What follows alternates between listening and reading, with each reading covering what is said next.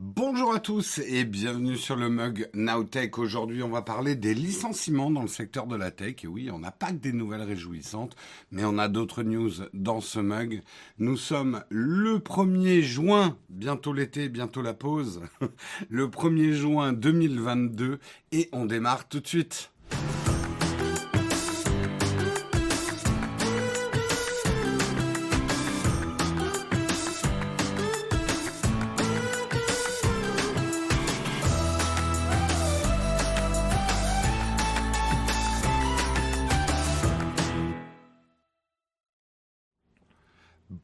À tous, j'espère que vous allez bien en ce mercredi matin. Oui, nous sommes, nous sommes mercredi, tout à fait. J'espère que vous allez bien, que vous avez bien dormi. Salut Nobsip, salut Wendigo, salut Pulse, salut Kylian, salut Eliav, salut Oleg, salut Scooby, salut E-Will, salut Poppy, salut Ezekiel, salut BLQN. Salut la brique. J'ai vu aussi qu'il y avait quelqu'un, c'était la première fois qu'il parlait sur le chat, on va le saluer. Ah bah c'est Ezakiel justement. Ezael Kiel, pour être précis. Temps orageux chez vous. Sur Paris, ça va. Devrait, devrait être pas trop mal. Wesh Pélo. ok. Comment ça va? Écoute, ça va bien. Je suis content qu'on soit en juin. Euh, je vous l'annonce pour ceux qui ne le savent pas, mais euh, l'émission. Alors attention, les lives ne s'arrêtent pas. On ne part pas en vacances en juillet-août, mais le mug sera en pause en juillet-août. En tout cas, le mug de 8h jusqu'à 9h30. Il y aura un mug par semaine, le mug de l'été qui sera surtout présenté par Guillaume. On aura d'autres activités sur cette chaîne Twitch d'été peut-être plus gaming, on va faire venir des gens, on aura d'autres activités, mais effectivement, on prend euh, comme l'année dernière. Euh, juillet, août, on redémarrera, je crois, la deuxième semaine de septembre, à confirmer, mais moi je prends mes vraies vacances. Je les prends la dernière semaine d'août et la première semaine de septembre. Donc notez-le dans vos tablettes. Euh, Twitch ne s'arrête pas du tout. En plus, il va y avoir plein de surprises cet été parce que je vous en dis pas plus. Euh, mais euh, le mug, effectivement, euh, le mug de 8 heures tous les jours de la semaine sera en pause en juillet-août. Oui, les deux mois. Donc oui, a priori, Samuel, j'ai pas déterminé plus que ça, mais le dernier mug sera probablement le vendredi 1er juillet, ouais. Bezos va stonker cet été, exactement. Bezos va s'en mettre plein les fouilles parce que vous allez arrêter, vous allez oublier de renouveler votre prime en juillet-août. Non, non, non. On sera là, on va faire des trucs très sympas. On va faire du gaming, mais pas que du gaming de gamer.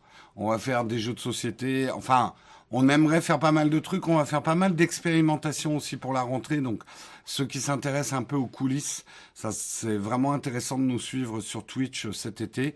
Voilà, on a on a plein de choses. On a plein plein de choses et je vous rappelle, il y aura quand même un mug récap de la semaine, le mug de l'été. Juste, euh, on n'a pas encore l'horaire du mug de l'été, mais a priori, ça sera un mug dans l'après-midi ou en début de soirée. Il faut que je vois avec Guillaume.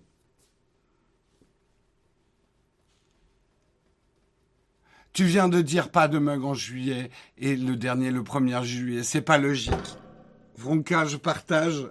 Je partage. Le truc, c'est que j'aimerais bien que le vendredi, si on termine un jeudi, c'est pas propre non plus. T'es d'accord? Hein? Vague de licenciement dans la tech, quelqu'un des nouvelles de Léo dénonce. C'est bien maintenant de t'en préoccuper. Voilà, tout à fait, tout à fait. Allez, on démarre tout de suite, on regarde de quoi on va parler ce matin. Il n'y a vraiment pas que des articles réjouissants, mais l'actualité fait ça loin. Hein. C'est pas moi qui décide non plus complètement des articles dont on va traiter. On va parler effectivement du secteur de la tech qui est en proie à de nombreux licenciements, euh, le pourquoi, du comment. On parlera également d'Apple Plan qui teste les limites de vitesse et des nouvelles cartes en France. Apple Plan devient de plus en plus pertinent. On en parlera justement. Si vous aviez abandonné Apple Plan, c'est le bon moment pour revenir. On parlera également de Tesla. Tesla en train de révolutionner les batteries et ça peut tout changer pour l'ensemble des voitures électriques. Je vous en dirai plus. Ah, vous n'êtes pas dans un sommarion hein, ici. Hein. Moi, je vous dis rien des articles. On parlera également du fisc, puisque c'est votre sujet favori. Eh bien, le fisc se dote d'une nouvelle arme redoutable contre les fraudeurs. On vous voit, les fraudeurs. Nous sachons. On parlera également d'un bad buzz de SFR hier. Euh, on parlait d'une arnaque de SFR. Eh bien, en fait, non, SFR ne bride pas son Internet fixe, c'est une arnaque. Euh, je vous expliquerai un petit peu euh, cette histoire. Et également, à la fin de tous ces articles, on va essayer de faire un camp de fac aujourd'hui, croisons les doigts. Mais je vous parlerai de notre nouveau sponsor. Et oui, nous avons un sponsor. On va laisser Bezos un petit peu tranquille et on va vous parler d'Onet. Onet, le nouveau sponsor du mug qu'on accueille pour ce mois de juin, qu'on est ravi d'accueillir. Et je vous en parlerai un petit peu après les articles. Vous pouvez, si vous êtes déjà intéressé, faire la commande point d'exclamation Onet pour en savoir un petit peu plus. Mais attendez que je vous décrive un petit peu le service. Voilà en tout cas pour les sujets du jour. J'espère qu'ils vous vont. J'en ai pas d'autres. Et on lance tout de suite le kawa.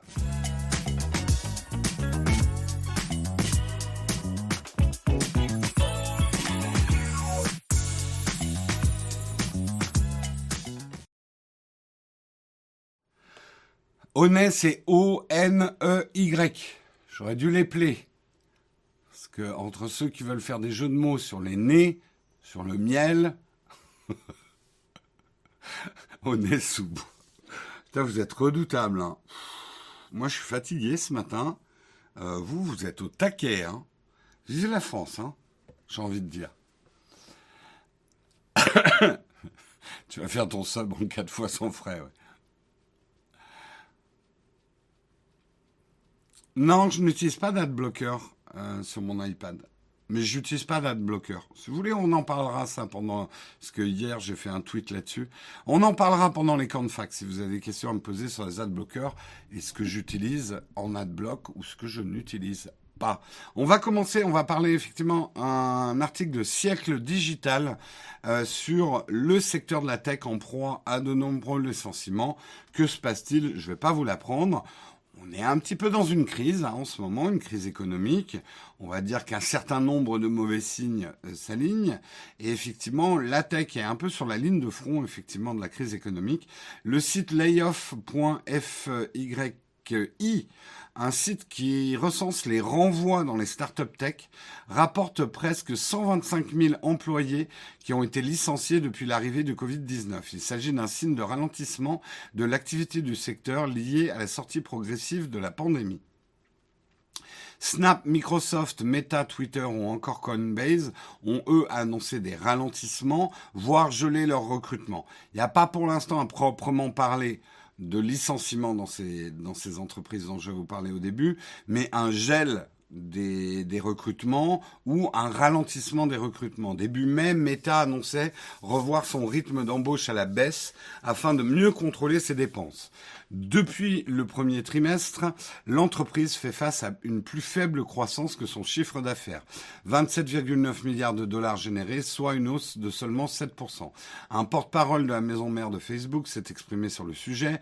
Nous réévaluons régulièrement nos besoins en talent en fonction des besoins commerciaux et à la lumière des prévisions de dépenses données pour une période de résultats. C'est soporifique, hein, ce genre de truc, mais bon, le fond du sujet est quand même assez grave et important. Euh, nous ralentissons la croissance des recrutements cependant, nous continuons à faire croître nos effectifs. Chez Microsoft, c'est la branche chargée du déploiement, du développement de Windows, de la suite Office et de l'application Teams qui est concernée par ce ralentissement des embauches. Le contexte économique instable pousse l'entreprise à réfléchir avant chaque nouvelle embauche au sein de la division. Une personne recrutée devra être approuvée par le vice-président, donc ça doit remonter quand même très haut euh, pour, pour les embauches signe effectivement d'un ralentissement et d'un contrôle des dépenses euh, de plus en plus serré. Au début de cette année, nous avions... Euh, alors là, c'est Coinbase. Coinbase, vous savez, c'est... en gros, c'est une, une, plateforme d'échange de crypto Au début de l'année, nous avions prévu de tripler la taille de l'entreprise compte tenu des conditions actuelles du marché. Nous pensons qu'il est prudent de ralentir le recrutement et de réévaluer nos besoins en effectifs par rapport à nos objectifs commerciaux les plus prioritaires. Coinbase était effectivement une société qui avait vraiment le vent en poupe, qui s'était très bien placée en tant que plateforme d'échange de crypto. Effectivement, on en a déjà parlé dans cette émission. La crypto en ce moment, c'est voilà, hein, c'est le terme technique. Hein. Voilà la crypto. Donc, euh, bah effectivement, euh, Coinbase a revu ses ambitions à la baisse. Au lieu de tripler la taille de l'entreprise, ils vont recruter de manière plus parcimonique. Euh, Snapchat prévoit d'engager 500 nouveaux employés cette année. On peut dire, bah c'est bien, ils embauchent. Ouais, mais l'année dernière, ils ont embauché 2000 nouveaux employés. Donc, signe du ralentissement. Twitter euh, a renvoyé deux hauts cadres travaillant dans le secteur des produits pour des raisons budgétaires avant d'arrêter temporairement ses recrutements. Donc eux, ils ont carrément arrêté. D'après Bloomberg, l'entreprise est également revenue sur certaines promesses d'emploi. Donc des gens qui s'étaient fait promettre des emplois chez Twitter, on leur a dit finalement ça va pas se faire. Bien évidemment, S'ajoute pour Twitter la situation de rachat par Elon Musk, euh, hautement instable. Euh, donc pour l'instant, ils savent pas tellement comment ils vont être mangés. Euh, Netflix, eux, par contre, annoncent un licenciement de 150 de leurs employés aux États-Unis euh, après un premier trimestre 2022 catastrophique. Allez voir le titre en bourse. Entre janvier et mars 2022, le géant du streaming a perdu environ 200 000 abonnés, une première depuis plus d'une décennie. Donc, en ce moment, Netflix, c'est pas top. Donc, il licencie pour l'instant que aux États-Unis, enfin principalement basé aux États-Unis, les 150 employés qui ont été euh, euh, licenciés. Plus récemment, PayPal, lui, a licencié 80 employés dans son siège situé à San José. Euh, à cela, a ajouté de nouvelles suppressions de postes dans trois villes américaines, Chicago, Omaha et Chandler. Euh, ces dernières, prévues dans le plan stratégique de l'entreprise présenté en 2020, permettront au groupe d'économiser 260 millions de dollars par an. Euh, au niveau des startups, là, ça dépend. Gorilla et Getir, deux spécialistes de la livraison de courses ultra rapides à domicile, qui se sont implantés en France lors de la pandémie, profitant du contexte économique, ben elles, elles ont toutes les deux euh, réalisé d'importantes levées de fonds et se sont vite étendues. Euh, mais pour continuer à prospérer, les deux startups vont devoir convaincre les investisseurs qu'elles peuvent être rentables. Pour l'instant, comme toute startup qui démarre, une startup n'est jamais rentable au début. Euh, elle va chercher sa rentabilité sur un certain nombre d'années. Euh, c'est dans cette optique qu'ils se sont séparés d'une partie de leur personnel. Gorilla a licencié près de 300 personnes dans le monde entier afin de se concentrer sur cinq marchés clés. Getir, eux, se sont, ont licencié 4480 personnes réparties sur les neuf marchés où elles offrent leurs services. Donc, pandémie, levée de fonds, beaucoup d'argent, beaucoup d'embauches. Là, la situation est en train de changer. Gros licenciement. Getir, quand même, 4480 euh, personnes ont été remerciées. Je déteste ce terme, ce terme remercier. Euh, merci. Au revoir. Non, ils ont été licenciés. Voilà, c'est le vrai terme. Euh, du côté des fintech, le suédois Klarna a licencié 500 personnes, soit 10% de ses effectifs. Euh, l'entreprise de paiement en ligne Bolt a également dû procéder à une restructuration de ses équipes en supprimant plus de 100 postes avant de sécuriser la position financière au sein du marché euh, instable. Euh, y Combinator, une entreprise de financement de start-up, conseille à l'ensemble des fondateurs de start-up de se préparer au pire au vu du ralentissement économique qui est en train d'émerger. les entreprises et notamment les start-up sont des entreprises généralement à fort volume d'actifs, des entreprises qui font une faible marge, les entreprises hard tech et autres entreprises ayant un taux d'absorption élevé et mettant du temps à générer du chiffre d'affaires seront évidemment encore plus impactées par la situation internationale. En gros, et c'est la phrase de conclusion de cet article, les entreprises de la tech se préparent aux conséquences d'une potentielle bulle post-pandémique. Euh, ouais, c'est vocabulaire du patronat euh, quand on remercie euh, les gens. Bon, Euh, pour l'instant, en France, dans les startups françaises, on le sent très nettement, un ralentissement de l'embauche. Il n'y a pas encore eu de vague de licenciements euh, notoire, on va dire, euh, importante dans les startups françaises. À mon avis, ça ne saurait tarder. Euh, ça ne saurait tarder. Effectivement, les entreprises, euh, pour résister à une crise, eh ben, il faut alléger ses actifs. Il faut avoir moins de salaire à payer tous les mois euh, pour se protéger, en fait, pour être moins vulnérable. Alors, je sais, certaines entreprises font ça en préservant leur marge et l'argent qu'elles donnent aux actionnaires. Je peux vous garantir que pas toutes. Vraiment pas toutes. C'est une vision. En fait, c'est une vision primitive que de penser que tous les patrons sont des salauds. C'est une vision naïve de croire qu'il n'y a pas de salauds chez les patrons. C'est, moi, c'est ma vision des choses. On a vite fait de tomber dans une caricature dans un sens comme dans l'autre. Je suis en stage là où ils doivent recruter d'urgence par manque de dev. Euh, bah oui, il y a toujours des secteurs. Euh, C'est fou, car dans les métiers en dev en ce moment, c'est plutôt la folie sur les propositions d'embauche. Après, oui, les devs sont une valeur sûre. Et euh, quelque part, les devs, je pense, en tout cas les devs de talent, euh, sont un trésor de guerre pour les startups. C'est certainement les derniers qui se feront licencier. Les premiers à se faire licencier, c'est les commerciaux. Merci Cyril pour ton prime. Tiens, j'ai oublié de remercier s'il y avait eu des primes ce matin. Merci beaucoup. Euh, bah non, il n'y a que toi pour l'instant, euh, Cyril. On annonce un sponsor, du coup, les gens. Wow, c'est bon, il a plus besoin de nous.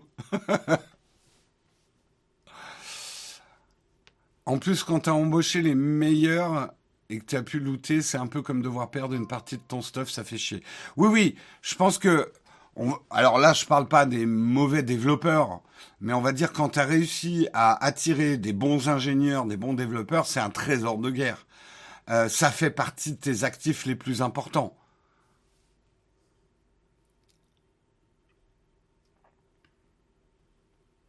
Ah, vous vous êtes, tu t'es fait supprimer un commentaire sur ma moustache. Oui, parce que ça n'intéresse personne. Je pense pas qu'elle est moins bien coupée d'un côté de l'autre je pense que j'ai un blanchiment qui n'est pas homogène. Ça vous rappelle quelqu'un Merci beaucoup Manon qui a offert un abonnement à Philly Hype. Merci beaucoup à toi. Euh, je reçois énormément de propositions d'embauche sur LinkedIn en ce moment, Manon. T'es dev, Manon? Je ne sais pas, après votre métier.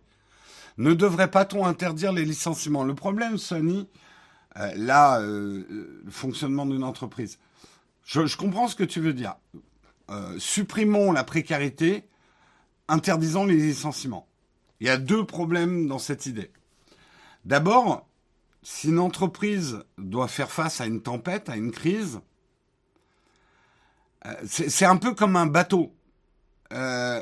si tu gardes tout le monde à bord et tout le poids du bateau, tu risques de tout péter pendant la crise. C'est-à-dire de perdre toute l'entreprise et tout le monde sera au chômage. C'est un risque pour une entreprise, c'est de s'effondrer lors d'une crise. Donc, même si c'est dur à faire, c'est dur à dire, et en règle générale, un bon patron, c'est la dernière option qu'il va utiliser, il faut alléger tes actifs. Ce qui coûte le plus cher dans la plupart des entreprises, pas toutes, mais dans la plupart des entreprises, c'est les salaires qui coûtent le plus cher, puisque les salaires, il faut les payer tous les mois.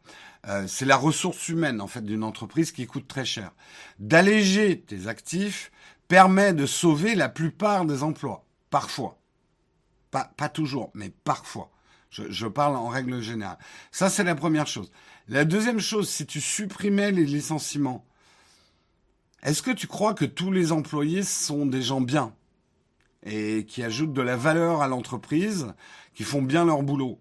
Si tu interdis le licenciement, et je peux te dire déjà le licenciement est quelque chose de compliqué par exemple en France, mais si tu interdis complètement le licenciement, ça veut dire que tu vas freiner l'embauche les patrons vont de moins en moins embaucher parce que si tu peux pas licencier derrière, tu vas les avoir là avant d'embaucher parce qu'il faut être sûr d'embaucher une personne extraordinaire.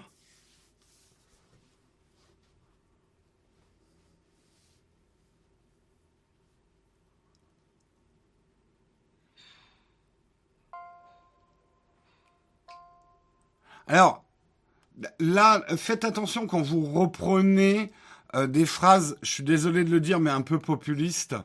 Euh, ouais, mais c'est les méchants actionnaires qu'on engraisse et on licencie les gens. C'est vrai dans certaines situations, mais je vous garantis vraiment pas toutes. Et en fait, je pense que vous comprenez mal ce que c'est qu'un actionnaire. Et là encore, je parle du bon actionnaire. Ok? Sans actionnaire, les entreprises n'existent pas. Parce qu'une entreprise, elle a besoin de ressources humaines, mais elle a besoin de capitaux. Euh, elle a besoin d'actionnaires actifs.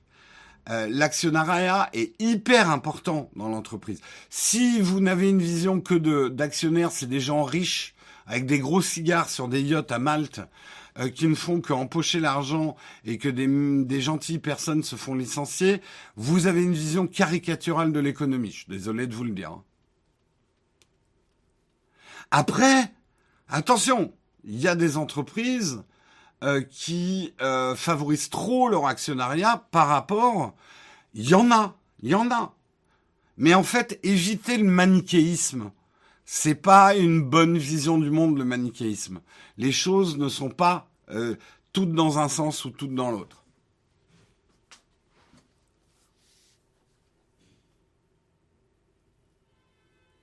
Un actionnaire n'est pas forcément nécessaire, ce sont des investisseurs qui le sont.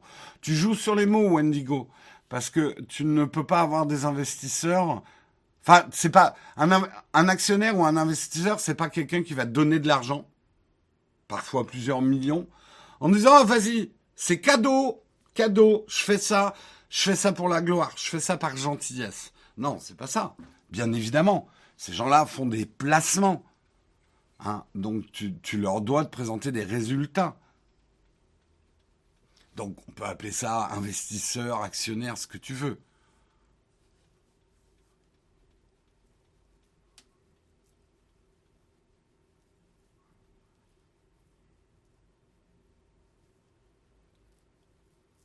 La plupart des entreprises sont des TPE, PME qui ne sont pas en bourse. Oui, et encore là, vous parlez des actionnaires comme si toute entreprise avait des actionnaires. Alors, dans les faits, oui, toute entreprise a au moins un actionnaire. Enfin, selon les structures, mais on va pas rentrer dans des règles comptables et tout. Mais euh, voilà, Nowtech a un actionnaire, moi. je, je, suis le méchant actionnaire. Ben oui, euh, c'est moi qui ai monté le capital de la boîte. Et euh, en plus, vous confondez actionnaire et bourse. Euh, c'est pas parce que vous avez des actionnaires que vous êtes à la bourse. C'est deux choses différentes. Là, en fait, tous ces débats sont hyper intéressants parce que ça me fait m'apercevoir de deux choses. Un, il y a beaucoup de gens qui ont des notions très vagues de l'économie. Parce que en France, l'économie, c'est caca. C'est fait pour les riches. Ce qui est faux. Euh, deuxièmement, je vois que vous avez une vraie appétence à comprendre aussi. Vous avez envie de comprendre comment ça fonctionne. Je vous invite vraiment à vous informer. Qu'est-ce qu'une entreprise? Sans les a priori que vous balance la presse ou les réseaux sociaux, que les méchants patrons, les gentils employés, tout ça est très caricatural. Hein. Non, actionnaire n'égale pas bourse. Tu peux être une, euh, une entreprise privée, avoir des actionnaires sans être à la bourse. Une entreprise qui entre à la bourse devient publique, c'est-à-dire que tu peux avoir des actionnaires public, c'est-à-dire tes actions sont en vente libre en fait. Alors que quand tu es une entreprise privée, tes actions ne peuvent être vendues qu'à des gens, soit que tu connais, ou en tout cas des investisseurs privés.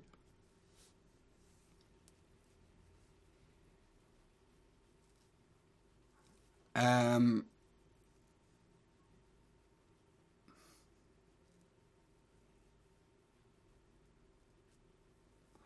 L'entreprise est là où se crée la richesse. Le problème, c'est le partage des richesses créées.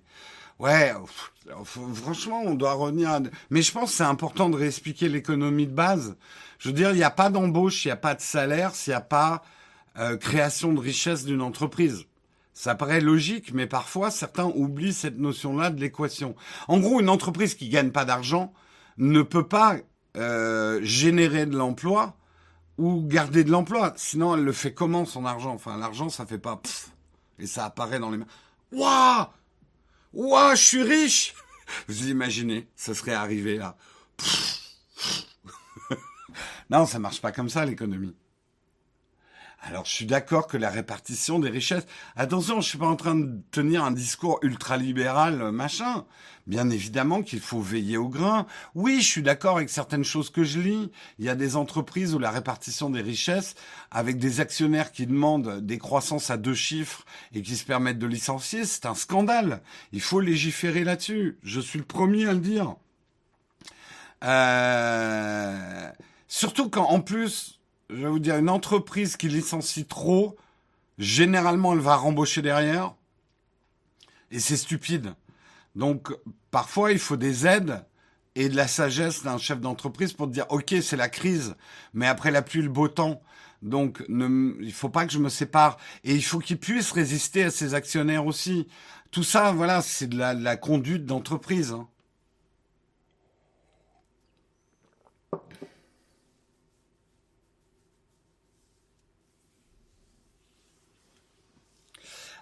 Alors après, on peut arriver dans d'autres débats sur l'économie, le capitalisme. Est-ce qu'une entreprise est un bien public? Moi, je pense pas, mais je comprends tout à fait que certains le pensent. C'est juste pas comme ça que fonctionne l'économie aujourd'hui. Est-ce qu'il faut le changer? Ça, je laisse d'autres que moi, beaucoup plus intelligents, y répondre. Euh, mais euh, pour l'instant, c'est comme ça que ça fonctionne.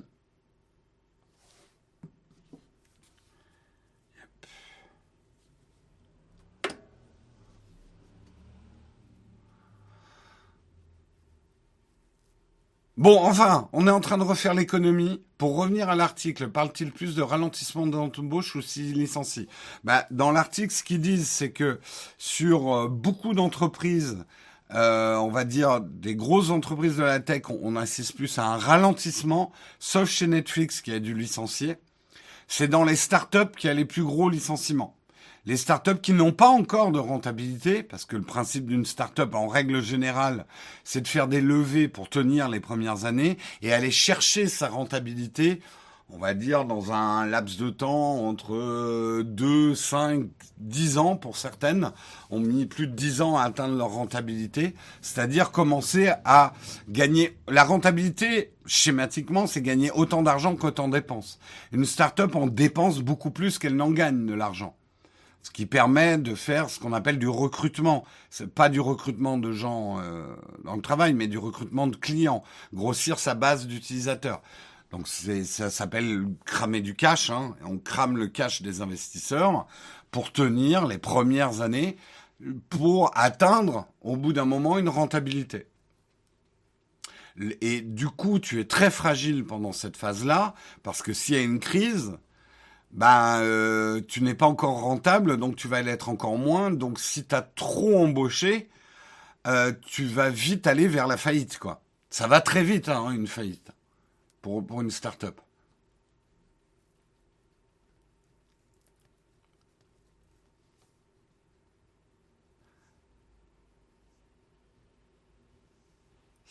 Une mauvaise embauche, tu perds six mois. Un mauvais licenciement, tu galères deux ans. Ouais, en France, bon, on, a le droit de se plaindre. C'est un droit. On, aurait dû l'écrire dans la Constitution française. Acte 1, toute personne a le droit de se plaindre. on aurait dû le mettre dans la. Néanmoins, quand même, par rapport à d'autres pays, on a un certain nombre de protections autour de, des emplois je peux vous dire que certains pays nous envient. Alors la contrepartie de ça, c'est qu'on a un marché de l'emploi qui est moins fluide en France. C'est plus dur de perdre son boulot, mais parfois c'est plus dur d'en retrouver un. C'est la contrepartie.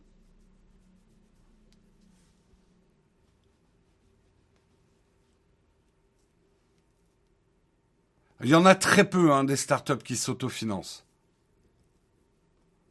La définition un peu d'une start-up, c'est quand même de faire une levée de fonds. Nous, par exemple, on n'est pas une start-up, on n'a pas levé de fonds, quoi.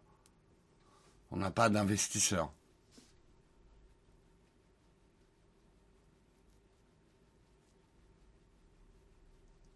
Non, mais Wendigo, le droit d'avoir un travail, je suis complètement d'accord avec toi.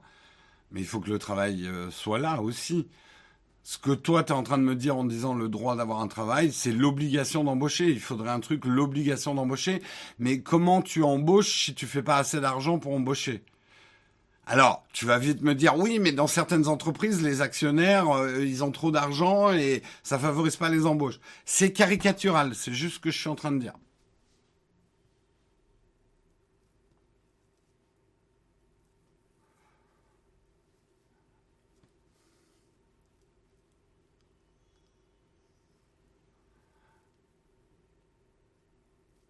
Oui, oui, mais je sais que c'est un droit qui existe. Et puis les droits du travail, c'est important.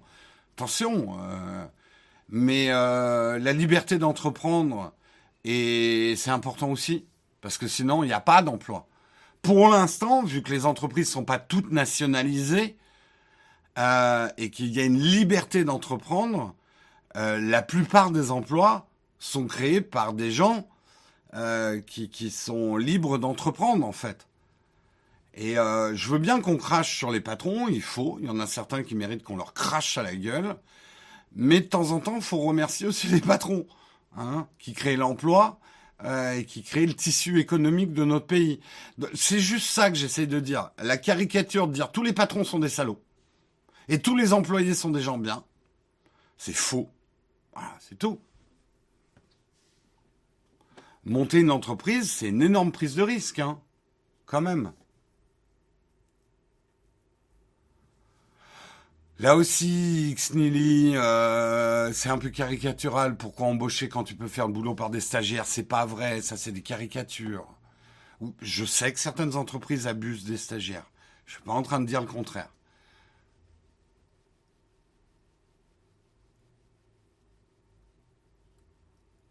Bref, euh, vivement le revenu universel. là encore, on pourrait avoir des gros. Euh, c'est faux de dire qu'il crée l'emploi, il crée des emplois. Oula Je vois pas la différence. C'est intéressant ce que tu dis, euh, Yolo Desso, mais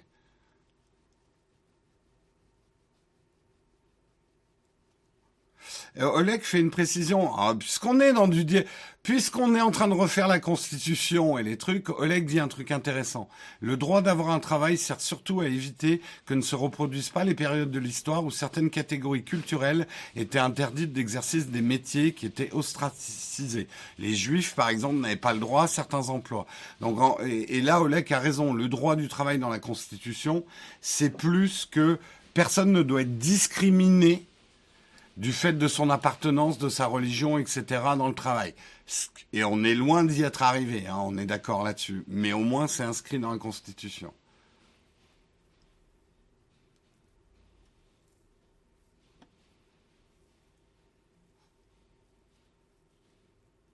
Oleg dit quelque chose d'intéressant pour une fois. Allez, on a passé 30 minutes sur cet article. Non mais c'est intéressant qu'on en parle en pleine crise.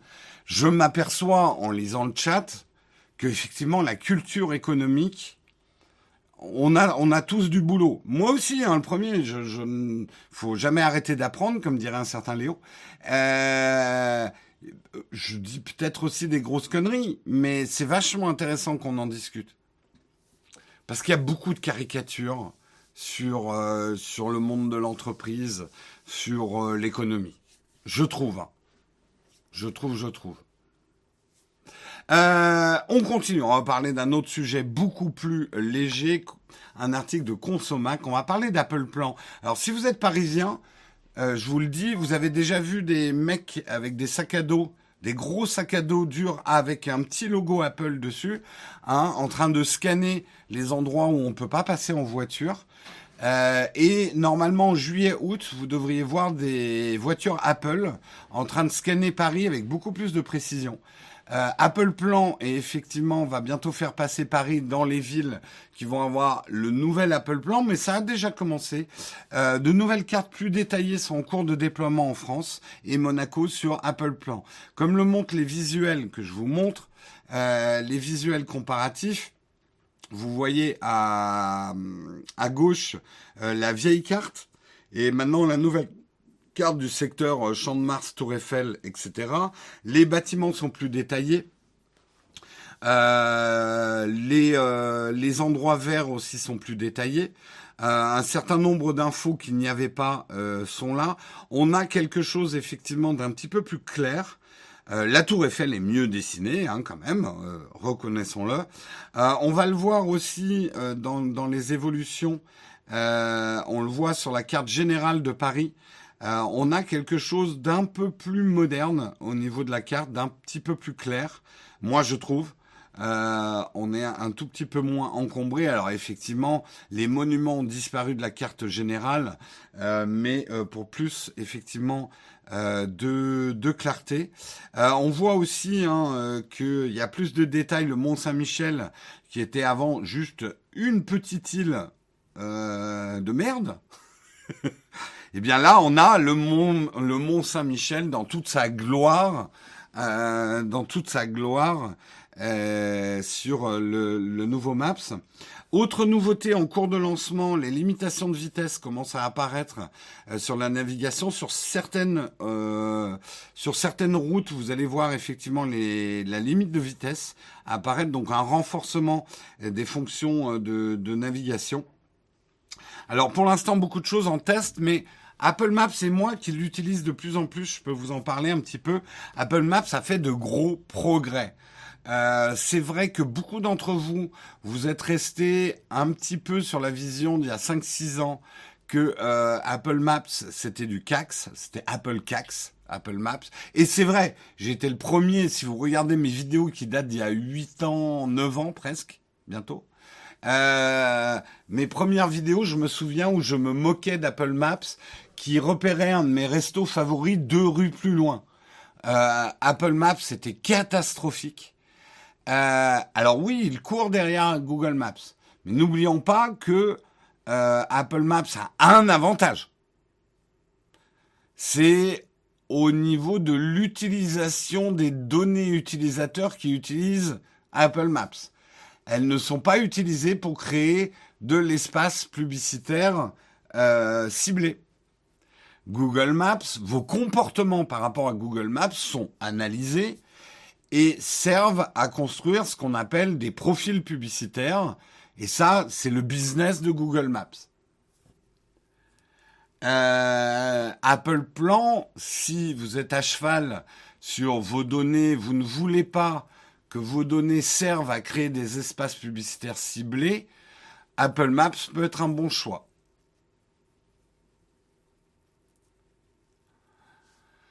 Moi, je sais que euh, Apple Maps. Pourquoi je me sers de plus en plus d'Apple Maps? Parce que effectivement, je crois qu'en voiture, on n'y est pas encore tout à fait Apple Maps, même s'il y a eu des progrès. Par contre, en tant que piéton, c'est génial Apple Maps quand vous avez une Apple Watch. Parce que Apple Maps marche parfaitement bien avec votre Apple Watch et je n'ai plus besoin de regarder une carte pour me diriger dans Paris. J'indique là où je veux aller et ma montre va vibrer d'une certaine façon quand je dois tourner à droite, d'une certaine façon quand je dois tourner à gauche, ce qui limite le fait de devoir sortir mon smartphone et devoir me diriger comme ça. Et ça, je trouve ça ultra pratique en tant que piéton.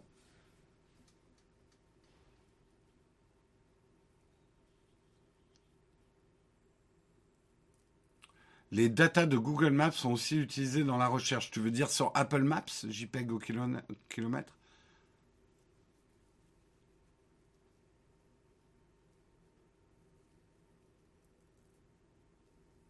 J'utilise complètement Apple Maps depuis presque deux ans, ça marche très bien. En tout cas, en tant que piéton, moi je suis très très content et j'ai quasiment abandonné Google Maps. Hein.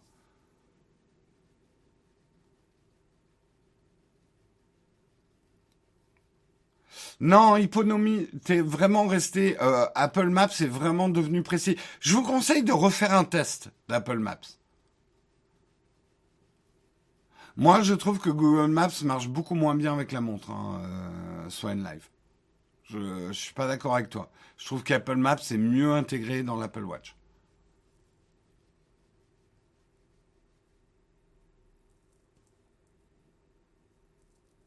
Non, les flux de déplacement sont utilisés pour analyser les flux, les trafics.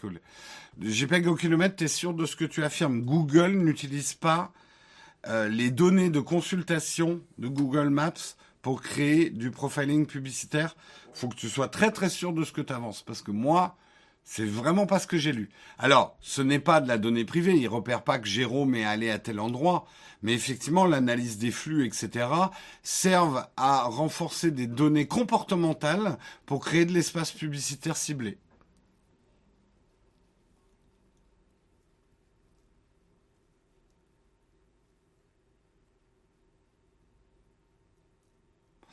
Plan t'amène à des endroits inexistants et ça, c'était il y a quelques mois. Ok, donc moi, je fais part de mon expérience en tant que Parisien. Euh, peut-être qu'effectivement, euh, Apple Plan n'est pas au point dans certaines régions. Hein.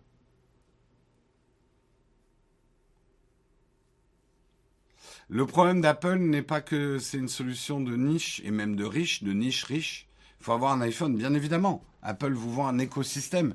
Il protège votre vie privée, même si cette phrase-là est caricaturale et mériterait des heures et des heures d'explication.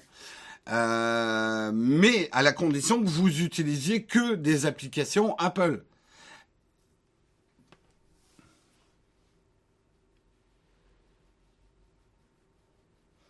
Ok, Fisorem, par exemple, à Rome, ça marche pas du tout, plan. Ok, d'accord. Bah, non, mais c'est bien que, vous le disiez. À Toulouse, quatrième ville de France, il manque beaucoup de lieux sur la carte. Ok. Non, non, bah alors, je, j'affine mon avis. À Paris, euh, Apple Plan marche plutôt pas trop mal.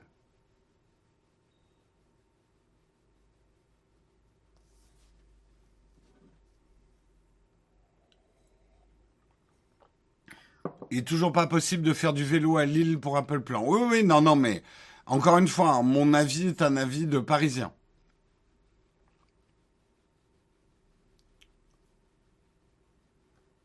Apple Plan fonctionne très bien en France. Le seul truc négatif, c'est qu'il manque des points d'intérêt par rapport à Google. D'accord. Ah, Jess, qui habite à Rome, dit qu'à Rome, ça fonctionne très bien. Elle l'utilise quotidiennement. Donc, euh, il y a débat. Le plan à Naples, le top. Plan, enfin, Apple Plan à Naples, le top. Vraie question, en quoi il protège la vie privée Apple? Red Bull, je te conseille d'aller voir la vidéo qu'on a faite sur le sujet sur la chaîne principale. Elle est un petit peu vieille, mais elle est encore d'actualité. Et tu verras que, oui, Apple protège mieux la vie privée que d'autres. Mais c'est loin d'être parfait aussi mais je vais pas refaire toute la vidéo ici. Va voir la vidéo, je t'invite à le faire. Ce qui t'explique comment Apple et pourquoi Apple est une meilleure protection de la vie privée.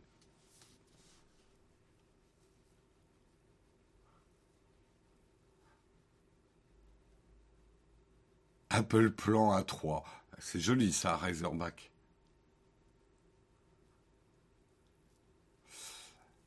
Apple Plan fonctionne très bien à Paris en mode piéton. Je confirme, dès que je prends la voiture, non, ça ne fonctionne pas bien.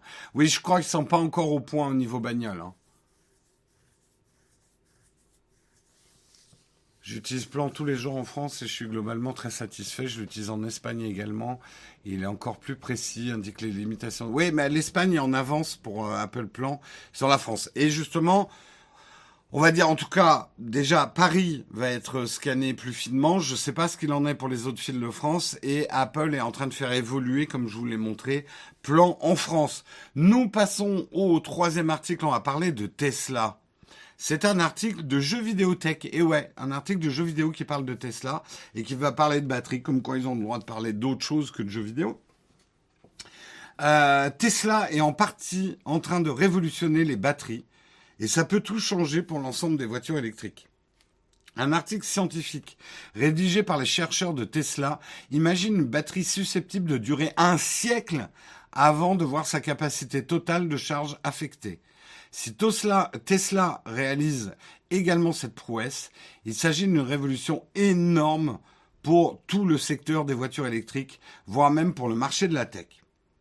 Alors en fait, c'est une équipe de recherche et de développement de Tesla qui a publié un article scientifique.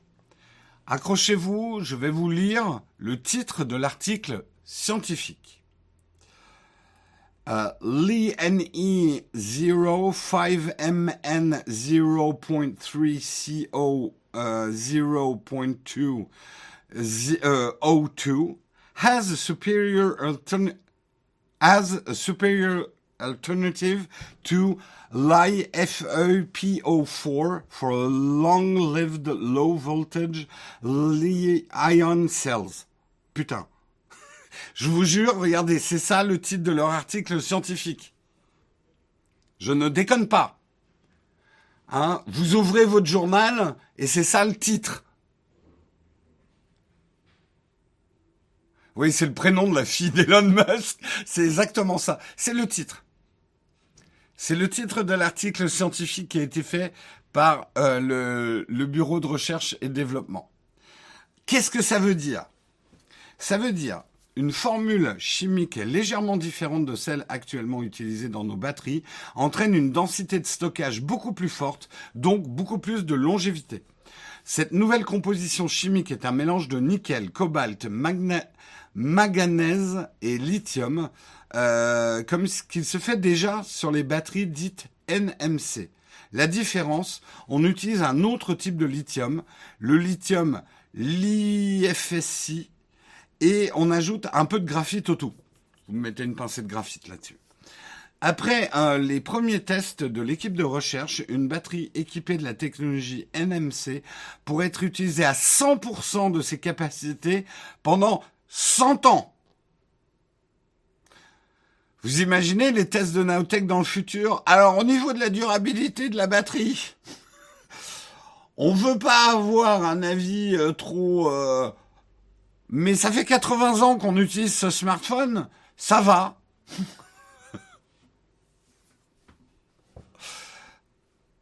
Manganèse, oui, j'ai dit quoi? Manganèse. Euh, bah, c'est eux qui ont fait une. Alors, je vous prends un témoin. Je me suis dit, c'est autre chose que le manganèse. Bah non, oui, non, ils l'ont bien écrit. Manganèse. J'ai dit quoi? Bon, enfin, bref, on s'en fout. Euh...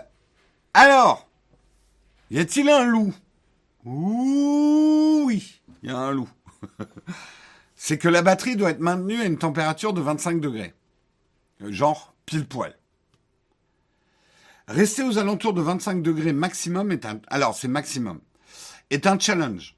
Mais ce n'est pas impossible. Les technologies de refroidissement sont elles aussi en progrès constant. Grâce à un refroidissement actif, la prouesse serait même réalisable dès aujourd'hui. Donc, la contrepartie effectivement d'une batterie qui dure 100 ans, c'est qu'elle ne dépasse jamais 25 degrés. Donc il faut la refroidir. Refroidir, ça veut dire utiliser de l'énergie. Donc il y a probablement effectivement un ratio. Euh, impossible pour un téléphone, je suis pas sûr. Euh, X1. Toi aussi, tu écris euh, des articles scientifiques avec un pseudo pareil? Euh, Tu mets dans la poche, il explose. Ça dépend. C'est une technologie de refroidissement liquide. Euh, il ne faut pas être si sûr que ça. les batteries, parce qu'à ce moment-là, on peut dire dans une voiture, c'est impossible aussi. Une voiture en plein soleil, monsieur, la batterie, elle va dépasser les 25 degrés. Là, justement, on parle de technologie de refroidissement pour que la batterie ne dépasse jamais les 25 degrés. Vous, n'êtes pas des croyants en technologie de, refroidissement, en fait. Ah, j'ai dit manganèse. Oui, manganèse. Ok. Quoi? Qu'est-ce que j'ai fait, genre moi? Satan a montré que tous les anti-voitures ne sont pas visionnaires. Bon, bref, justement, parlons d'écologie. Il est bien évidemment complètement naïf de croire que les voitures électriques sont 100% écologiques. La construction actuelle d'une batterie est hautement polluante. Euh, les batteries Lyon-Ion sont avant tout basées sur un métal, le lithium. Euh, de nombreuses alternatives ont été cherchées, mais rien n'égale le lithium pour stocker l'énergie. La demande en lithium explose à l'échelle mondiale et au vu des développements du secteur des voitures électriques, on n'est pas prêt de s'arrêter. Deux problèmes écologiques se posent autour du lithium. Les réserves mondiales de lithium ne sont pas illimitées. Nous devrions euh, en avoir assez jusqu'en 2050, mais certainement pas à l'horizon 2100. Un truc d'énergie fini, ça vous rappelle pas quelque chose Genre les énergies fossiles. Bref.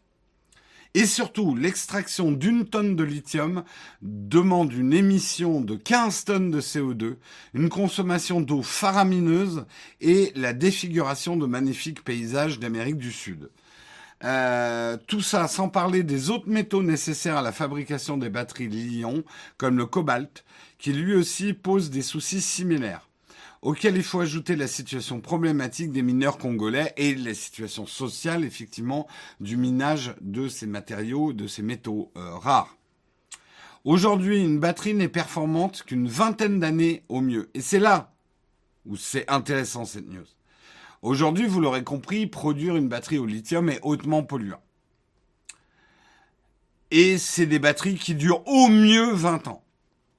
C'est-à-dire au bout de 20 ans, ça marche plus une, batterie euh, à lithium. Si on arrive à faire des batteries qui fonctionnent à 100% de leur capacité pendant 100 ans, on va continuer le minage du lithium, etc. Mais forcément, il en faudra moins.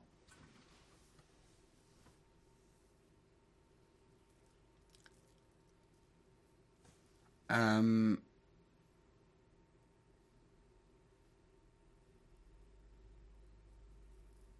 j'essaie de remonter. Qu'est-ce que tu dis? J'ai vu que quelqu'un répondait à quelqu'un. Bon, enfin bref, j'essaie de pas rentrer. Vos discussions vont vite. Euh, normal, s'il a un pare-brise, faut mettre ailleurs, devant la ventilation. Les batteries sont déjà flinguées au bout de 5 ans, alors 20 ans, lol.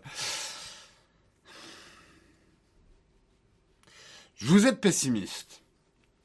Moi, je pense la chose suivante. Il est vrai que, on va dire, dans le marché des gadgets, marché qu'on connaît bien, je parle même pas des voitures électriques, marché des gadgets électroniques, j'aime pas le terme gadget, mais voilà, on va parler que des smartphones.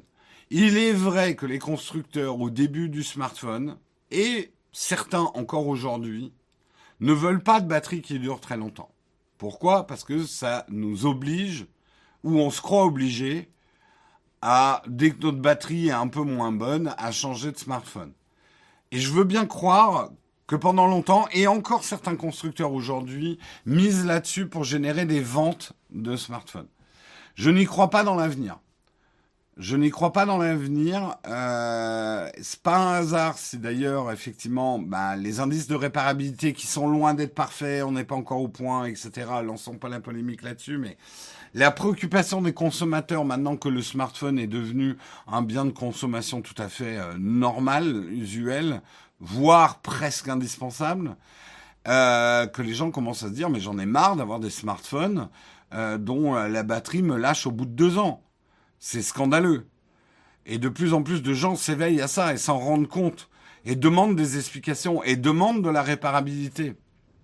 Donc, je suis pas forcément euh, d'accord avec vous quand vous pensez que les industriels vont tout faire pour faire des batteries qui durent pas longtemps. Ça aussi, c'est une vision caricaturale, je pense, de l'économie.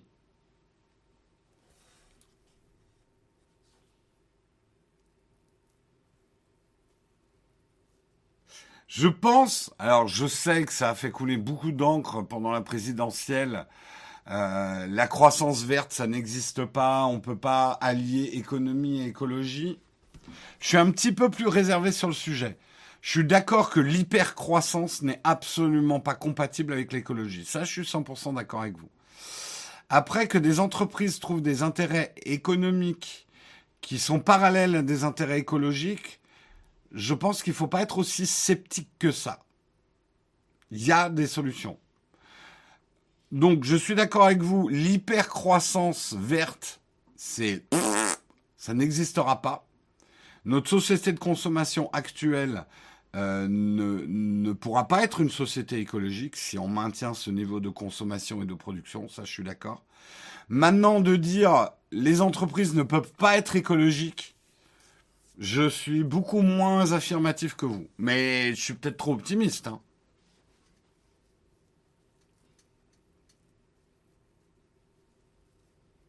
Mais même, tu vois, le marché des, imprimantes Red Bull. Je veux dire, on a levé le lièvre. Maintenant, on sait tous comment ils font du business, les fabricants d'imprimantes. Certains ont même eu des procès. Je pense qu'aujourd'hui, je sais pas vous, mais moi, par exemple, j'ai acheté une imprimante parce qu'on en a besoin quand même pour des trucs administratifs. J'ai pris déjà une imprimante. je rêve que la technologie des imprimantes sans encre euh, soit un peu plus accessible.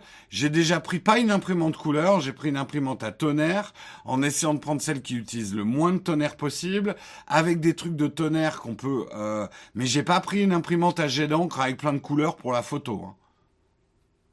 Ça, j'ai eu ma dose de ces imprimantes jetables Cax avec des cartouches qui valent euh, hyper euh, hyper cher, quoi. Oui, durabilité, réparabilité, il y a beaucoup de choses, ouais.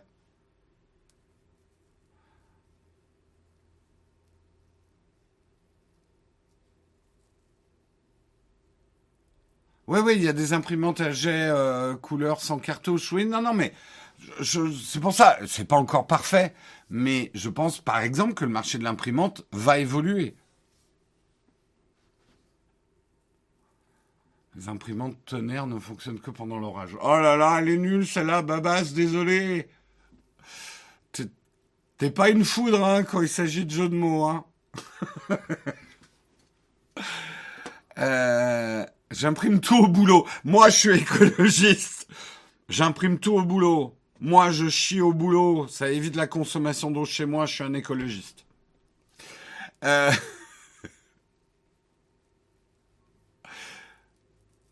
Bref.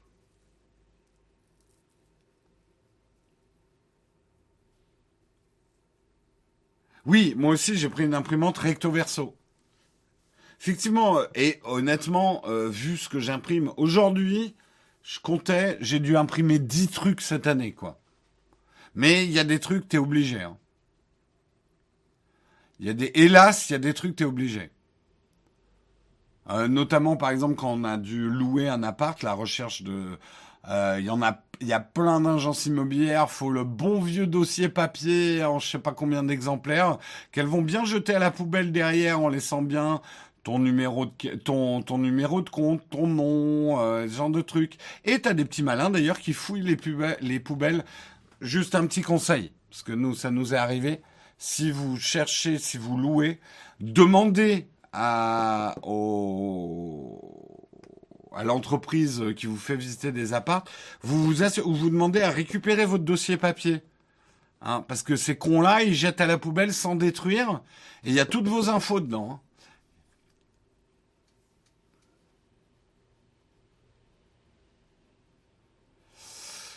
Euh, le truc embêtant, c'est l'encre qui sèche, ce qui t'arrive beaucoup moins avec le tonnerre, par exemple. Donc une imprimante laser.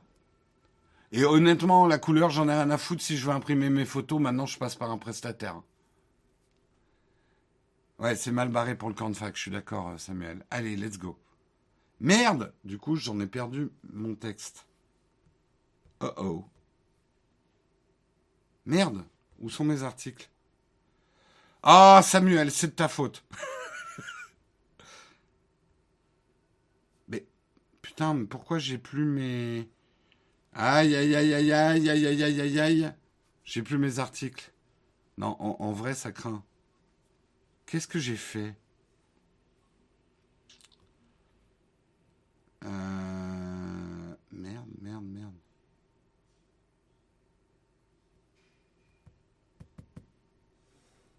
Attendez, euh, j'ai un problème.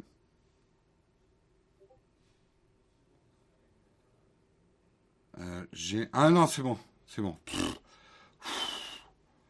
Euh, allez, on a deux articles encore à faire. On y va. Let's go.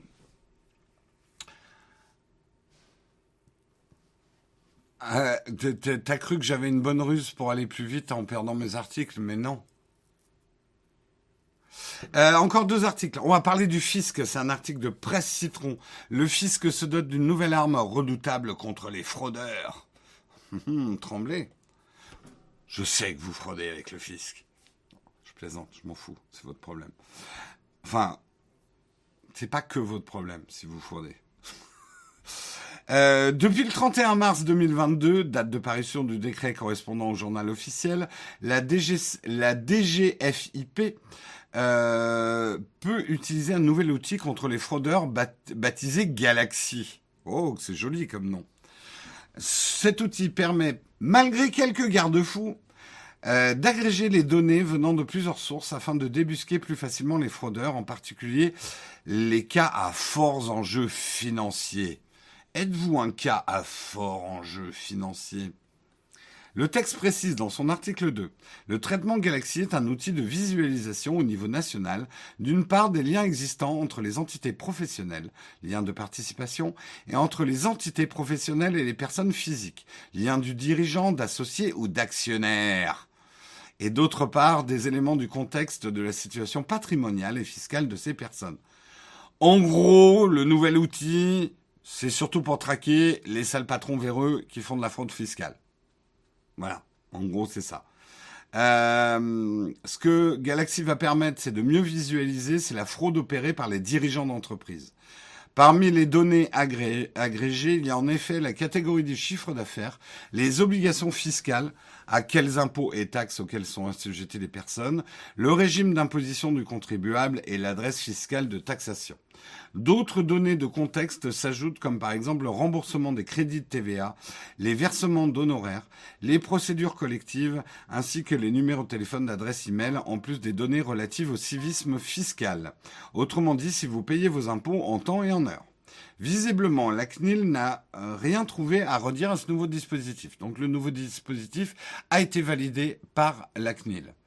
Euh, même si plusieurs observateurs tiquent sur les dispositions contraires au RGPD, notamment sur la conservation des données, les, conditions du data mining ou encore l'utilisation de données personnelles, Galaxy n'est pas le dernier des nouveaux outils développés par l'administration des finances pour moderniser sa lutte contre la fraude fiscale. En 2021, parlons d'une chose peut-être un peu positive. En 2021, avec ces nouvelles dispositions, notamment informatiques, euh, de lutte contre la fraude fiscale, l'État a pu récupérer presque 10,7 milliards d'euros, un chiffre proche du record de 2019. Grâce à Galaxy, le montant récupéré par les agents de Bercy pourrait être encore plus élevé dès 2022. Donc ça commence à porter ses fruits. Doit-on s'en réjouir? Bah, J'ai envie de dire, si vous payez des impôts, oui.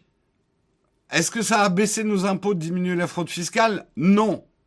Est-ce que ça a freiné l'augmentation des impôts? J'espère. voilà. Euh, non, ils sont pas par Samsung. Samsung va faire un procès. Sur les galaxies, vous êtes surveillé par le fixe. Euh, le fixe. Le fisc. En vrai, euh, pour vous la faire grossièrement, un problème qui peut y avoir dans les entreprises, et surtout, on va dire, dans des entreprises de taille moyenne.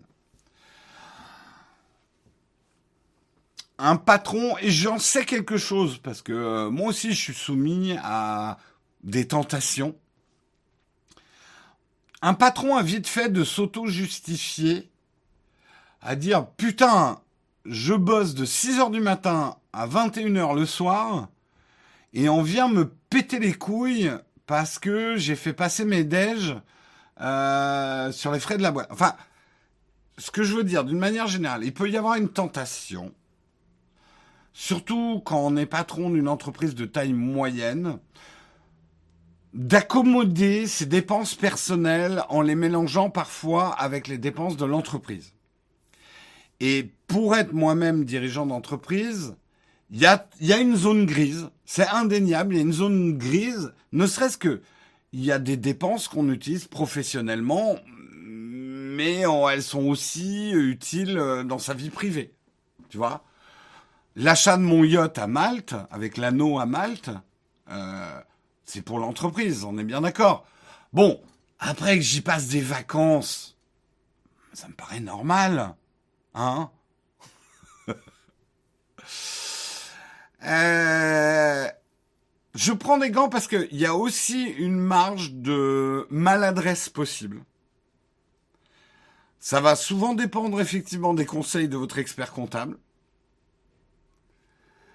Euh, c'est pas une tentation, c'est une réalité. J'ai même chopé des factures de, restauration de voitures de collection du patron sur sa société magouillée sur une fausse facture pour un camion. Je suis complètement d'accord, monsieur papa. Mais justement, ne tombons pas dans les caricatures. Euh, je pense que c'est très bien que euh, le fisc se renforce sur des moyens de mieux contrôler effectivement la séparation de l'argent de l'entreprise et de l'argent privé d'une personne qui gère cette entreprise. C'est hyper important. Les grosses magouilles au niveau des entreprises, il y en a plein. Et j'en ai entendu des vertes et des pas mûres. Les gens, vous savez, là, moi, je déconne en disant le yacht à Malte, mais je peux vous dire qu'il y a certaines entreprises où les mecs déconnent pas. Hein. Ils font passer en note de frais des trucs, mais j'oserais, je rougirais rien que d'y penser de le faire moi.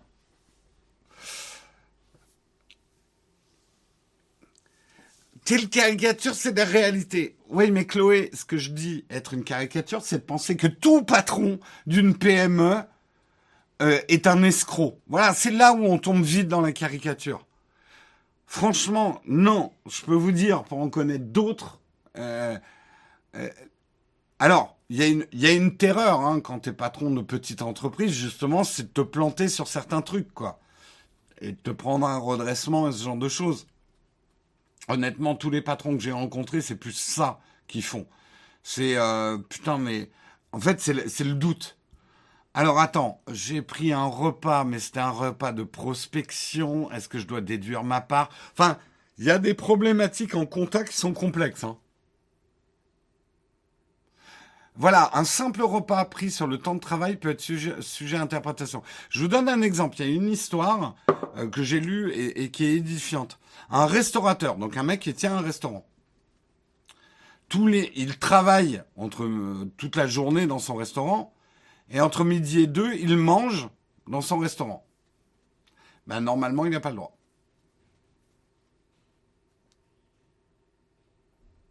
ça, peut, voilà, c'est un peu dur à avaler, entre guillemets, sans mauvais jeu de mots.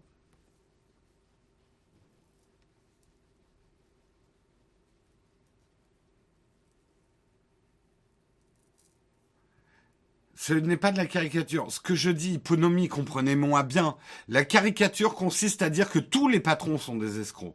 Mais je n'ai jamais dit que certains patrons n'étaient pas des escrocs. Et justement, ce type d'outil, c'est fait pour ça. Oui, alors les patrons n'ont pas droit au ticket resto, oui.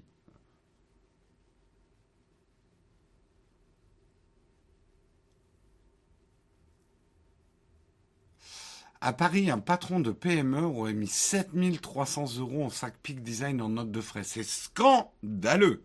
Oh alors ça, franchement, on devrait envoyer une inspection. Hein.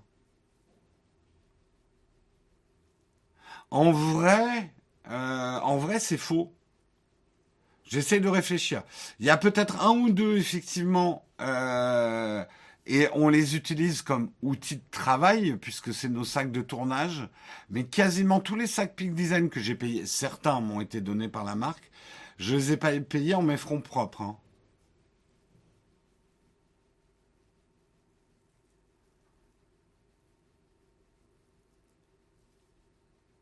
En vrai, on s'en fout du fisc, du dire repas au pas. C'est pas ça la problématique. La problématique, c'est la somme des dépenses un peu limite. Mais exactement. Je pense que bon, c'est bien d'être scrupuleux. Moi, j'essaye vraiment de l'être. Et pourtant, je suis pas quelqu'un de, de, Au tout début, j'avoue que parfois, ne serait-ce que j'avais deux cartes bleues pareilles, une pro, euh, enfin physiquement pareil j'ai dû coller une pastille de couleur dessus pour parce que une ou deux fois j'ai fait des bourdes. Alors après il faut les rattraper en compta, euh, etc. Donc c'est très bien si un jour vous montez une entreprise, dès le début soyez scrupuleux et euh, même sur des petites sommes. C'est le principe qui est important.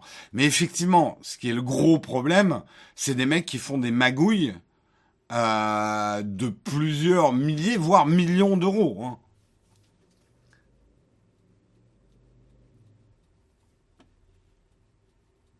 Bah, en vrai, je mens pas. Hein. Les sacs Peak Design, ils sont tous accrochés ici, ils sont pas accrochés chez moi.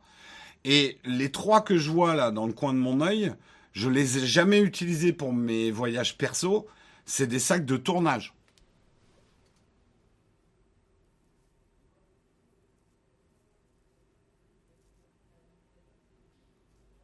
Tu peux avoir des tickets resto, oui, en tant que patron. C'est pas toujours intéressant, mais oui, oui, tu peux.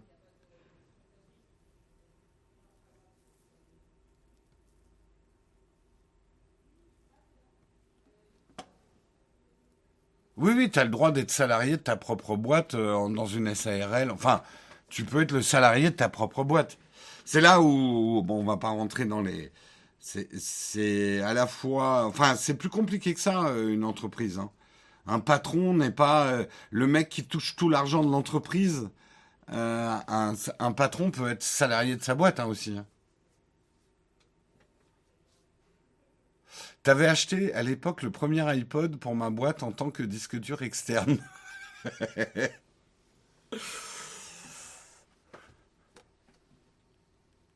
bah, je vous donne un exemple. Tiens, problème comptable.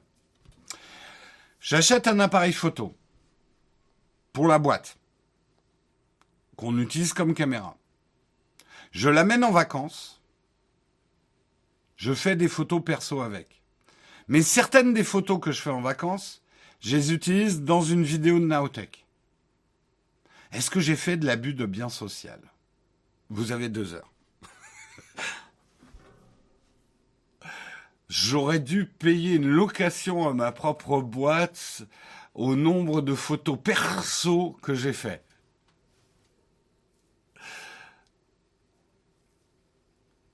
T'as surtout fait du travail dissimulé. Putain, je m'emmène moi-même au prud'homme.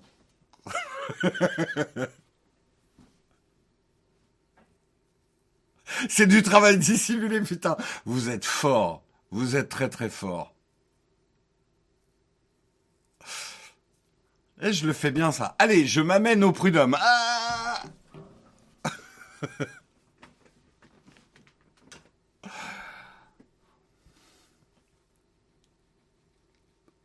Aucun, mais bien sûr, hein, aucun inspecteur du fisc me malignera pour ça. Mais la question se pose. Et c'est une question qu'il faut se poser. Moi, maintenant, j'essaye vraiment de faire très attention à pas être border, à pas prendre l'habitude, parce que c'est comme ça, je pense qu'il y a des dérapages qui arrivent. Tu prends l'habitude de naviguer dans la zone grise. Je préfère être un peu un ayatollah de la note de frais euh, et de moi, par exemple, mes repas de midi. Euh, oui, j'ai pas les tickets resto et je me les paye de ma poche, quoi. Comme ça, j'ai pas d'ambiguïté. Et je me, j'essaie pas de me dire, ouais, là, j'étais avec quelqu'un avec qui potentiellement je peux faire du business. Donc, ce repas, je peux le faire passer en note de frais. J'évite ces zones grises. Ouais, il va pas y avoir de camp de fac. Ça va être difficile. Allez, dernier article que je vais pas faire. Mais je vous invite à le lire. Non, SFR ne bride pas son Internet fixe, c'est une arnaque. Si vous avez lu effectivement les infos hier, ça a beaucoup buzzé que SFR bridait son Internet fixe. C'est l'histoire de quelqu'un. Cet article des numériques, j'invite si voilà Samuel vous l'a mis en lien. Je vous invite à aller lire cet article, mais je ne vais pas avoir le temps de le traiter ce matin. Euh, tu les déduis des impôts? Ah non, non, mes repas de midi, non. Non. Je les déduis pas, moi.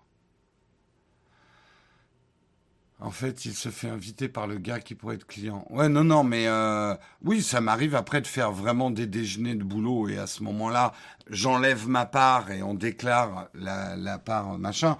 Mais en gros, c'est assez rare, quoi. On se croirait dans le jeudi compta. Bah ouais, mais faut le savoir, si vous voulez monter, euh, être un influenceur, monter une chaîne YouTube, être sur Twitch, vous allez être confronté à des problématiques comme ça. Ne croyez pas que parce que euh, vous êtes jeune et dans le Web 3 ou Internet 3, euh, le vieux truc de la note de frais et du déjeuner où il faut déduire sa part et tout, vous allez devoir y être confronté, quoi.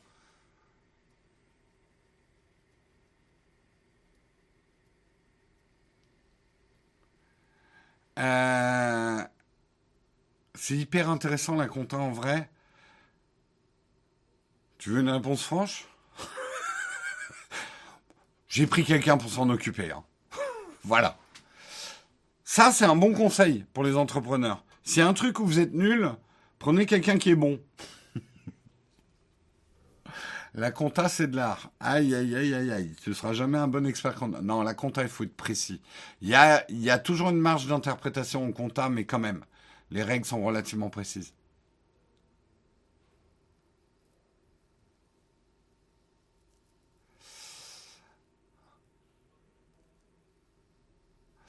Rivron, je ne sais pas si tu devrais te vanter de ça, en fait, dans le chat. Surtout qu'il y en a qui ont dit qu'ils étaient soit des anciens inspecteurs et tout. Faites gaffe quand même à ce que vous révélez, hein.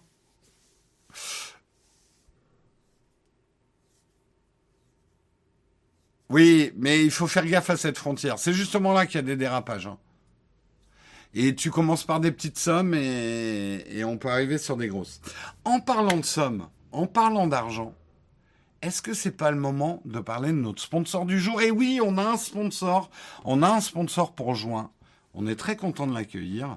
Et ce sponsor, c'est Oney. Donc je vous laisse découvrir euh, la page parce que je n'ai pas affiché mon texte, donc j'allume mon ordinateur, mais ça ne devrait pas tarder, mais je vous invite à découvrir leur première page pendant que je meuble et que j'ouvre ma fiche sponsor honnête.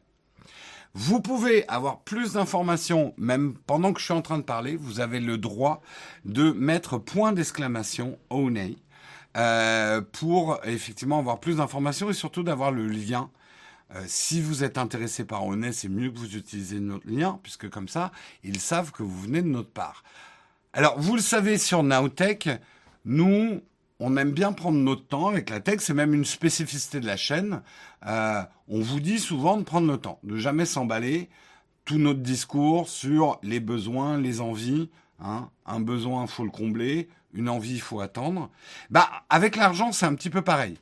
Un projet financier, même l'achat de quelque chose, ça se construit, ça se planifie, ça se mûrit. Il faut y réfléchir. L'achat impulsif est à hésiter. Euh, par exemple, vous voulez mettre à jour tout votre matériel photo, ça va représenter une certaine somme. Et eh ben, avec Onet, vous pouvez euh, investir intelligemment pour aller plus loin dans vos projets ou vos passions. Onet va vous accompagner justement sur ce projet financier. Et la solution qu'on vous propose aujourd'hui, c'est de payer vos achats en trois fois ou en quatre fois avec un produit qu'ils appellent le trois fois, quatre fois honnête. Hein, il n'y a pas plus clair. C'est simple, c'est rapide, c'est sécurisé. Au moment de payer en ligne, vous choisissez la solution euh, 3 fois, 4 fois honnête. Vous complétez le formulaire de demande. Vous obtenez une réponse immédiate. Pas de documents à envoyer. Ça fonctionne avec votre carte Visa ou Mastercard et avec plus de 1900 marques partenaires euh, Back Market, Boulanger, Samsung, Maxi Coffee, Cultura, Decathlon, etc. Et, parce que je sais que vous êtes en train de poser la question, je lis pas le chat, mais vous êtes en train de dire, oui, mais est-ce que c'est avec ou sans frais? En fait, ça va dépendre des enseignes. C'est un accord avec votre carte Visa. C'est pas forcément un crédit à la consommation parce que ça peut être sans frais. Ça va dépendre en fait des enseignes. Tous les détails et les réponses justement à vos questions qui j'imagine sont nombreuses sont dans le lien avec la commande honnête, que je vous rappelle, point d'exclamation honnête, vous pouvez le faire tout de suite dans le chat. Ou sinon, vous pouvez envoyer un message sur Twitter à honnête underscore SAV sur Twitter. Nous, bien évidemment, on ne représente pas honnête, même si on vous présente leurs produits trois fois, quatre fois. Donc ne nous posez pas à nous des questions euh, sur le produit, allez les poser directement aux gens de chez Honnet underscore SAV sur Twitter. Ils se feront un plaisir de vous répondre. Et nous, en tout cas, on les remercie de nous faire confiance et d'être sponsor euh, de notre live. Et on va pouvoir maintenant passer un camp de fac, tu vois. On a presque 40 minutes de camp de fac. Non, on va faire 10 minutes de camp de fac. Tout de suite.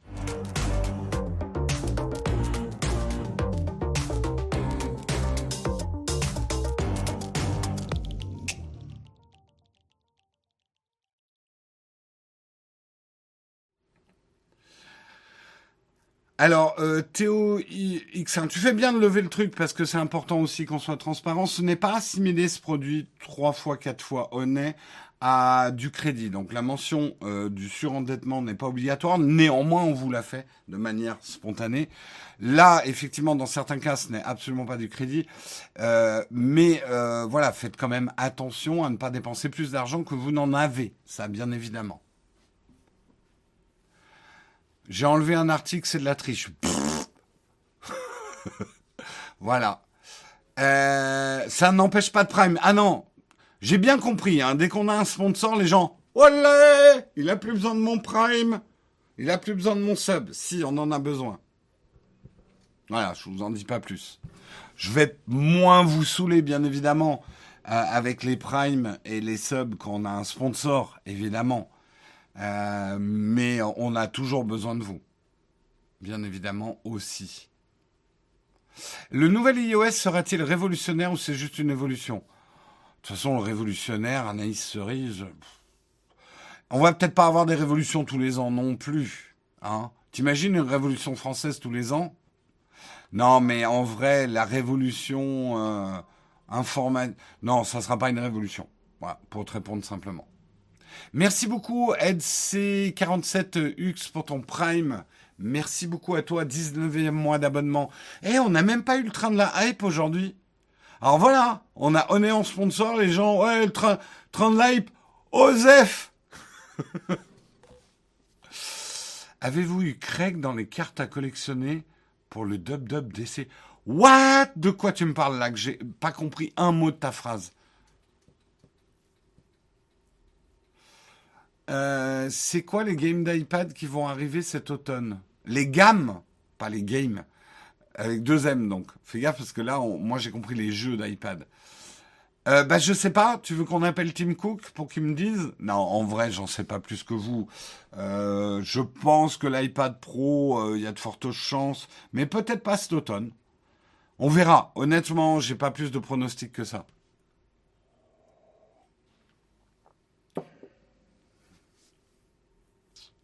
Le train de la hype, c'est comme les révolutions, il n'y en a pas tous les jours. Mais si, c'est ça qui serait révolutionnaire. Un train de la hype par mug. Non, mais en vrai, en tout cas, les primes, ça vous coûte, coûte pas plus d'argent. Donc pourquoi vous ne nous donnez pas votre prime? Je vais transformer l'opération Robin des Primes en braquage de vos primes. Il y a des cartes à collectionner pour la WWDC. Ah putain, j'étais même pas au courant. J'étais même pas au courant, d'accord. Euh, bah écoute, on en parlera. De toute façon, on fait la WWDC. En tout cas, on fait. Euh, alors oui, précision pour lundi parce que c'est important. Il n'y aura pas de mug le matin. Je rompiche lundi matin. Il n'y aura pas de mug lundi matin parce que c'est férié. Par contre, il y aura un débriefing de la keynote Voir peut-être, il faut que je vois avec Guillaume. Peut-être qu'on sera même là pendant la keynote. On a commencé à discuter que, en fait, on se tirait une balle dans le pied parce que tout le monde avait de l'audience pendant la keynote et nous, euh, on récoltait que après la keynote. Bref, on va couvrir la keynote. Donc, euh, on va, c'est pas un jour férié pour nous. C'est-à-dire, on, va, en fait, on va bosser l'après-midi, on vous prépare le live et on sera là le lundi soir pour le live de la WWDC. La Casa des Primes. C'est bon ça comme titre. Le adblocker, bien ou mal?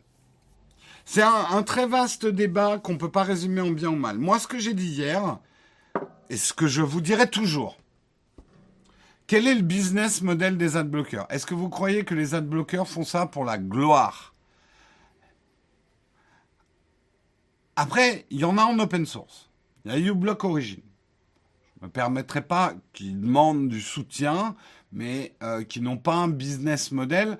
C'est pour ça que hier, mon tweet consistait à attirer l'attention, puisque tout le monde parlait des adblockers, puisque euh, Léo euh, Techmaker a jeté un pavé dans la mare sur les adblockers, euh, c'est un petit peu pirater du contenu. C'est volontairement provoque de dire ça. C'est pas complètement faux, c'est pas complètement vrai. Euh, les adblockers ne sont pas illégaux. Le piratage l'est. Est-ce que de mettre un adblocker prive les créateurs de contenu d'un certain revenu? Oui. Est-ce que les créateurs de contenu abusent de la publicité? Ça devient plus complexe. D'abord, j'avais fait une vidéo dessus. Euh, YouTube. YouTube a besoin de plus de publicité. J'ai expliqué pourquoi. En fait, le problème que j'ai avec les adblockers n'est pas tant les adblockers eux-mêmes. J'ai d'abord un problème avec le business model de certains adblockers. Le fait de faire payer euh, des sites internet pour les passer en whitelist et passer leur pub en pub acceptable, pour moi, c'est la définition même du racket. C'est de se mettre à la sortie de la cour d'école et dire file-moi tes bonbons. Alors que l'école ne t'appartient pas, les bonbons non plus. Simplement, tu fais abus de position dominante. Tu as inventé un système qui permet de bloquer les bonbons des gens pour qu'ils sortent de l'école. Et du coup, tu leur dis, file-moi tes bonbons. Pour moi, c'est du racket pur et simple. Voilà, là-dessus, je suis catégorique. Le business model des adblockers que vous croyez gratuits, parce que pour vous c'est gratuit, et du coup vous posez jamais de questions sur le business model, comment sont financés les adblockers? Eh ben en faisant du racket des sites internet. Et ça, ça me révolte. Je l'ai dit, c'est comme ça. Deuxième point. La deuxième chose qui m'inquiète énormément, euh, non, il n'y aura pas de Twitch achat aujourd'hui, euh, Samuel. Par contre, il n'y aura pas de Twitch achat aujourd'hui. Euh, parce qu'on est en tournage à Roland Garros. Voilà, je vous en dis pas plus. Qu'est-ce que j'étais en train de dire? Ouais, le deuxième problème. Et là, pour moi, c'est un problème très sérieux du blocage généralement général de la publicité. C'est-à-dire adblock, euh, les bloqueurs de sponsors, puisque ça existe maintenant, des trucs qui permettent d'enlever les sponsors. Vous, d'un point de vue utilisateur, ça vous paraît très cool. Et je comprends. je me mets à votre place et je ne culpabilise pas les gens qui le font. Je veux être clair, je ne veux pas vous dire c'est mal de faire ça. Par contre, essayez de prendre du recul et de comprendre que vous êtes un rouage dans une situation qui va arriver. En bloquant toutes les publicités, en bloquant les sponsors euh, sur les vidéos YouTube ou euh, sur les sites, je parle de YouTube parce que moi c'est mon cœur de business, mais on va dire c'est l'ensemble d'Internet. En bloquant toute la publicité, qu'est-ce que vous allez engendrer? Est-ce que vous croyez que la pub va s'arrêter? D'abord, hypothèse 1 toutes les pubs sont bloquées, la pub s'arrête puisque plus personne ne voit des pubs. Tout le monde a installé un adblocker, plus personne ne voit les pubs. Hypothèse 1. Qu'est-ce qui va se passer? Ben, Beaucoup de créateurs de contenu vont s'arrêter de faire du contenu. Il n'y a plus aucun revenu en fait. Je vais toujours avoir la brigade des gens qui me disent Oh, ils ont qu'à faire du crowdfunding, ça marche bien le crowdfunding. Putain, essayez de le faire, vous allez voir si ça marche bien le crowdfunding. Tout ce que j'ai à vous répondre. Ça, ça m'agace de plus en plus. Genre, le crowdfunding, c'est la solution. Non. Non, non, le crowdfunding, c'est archi compliqué et c'est très très peu d'argent. Euh...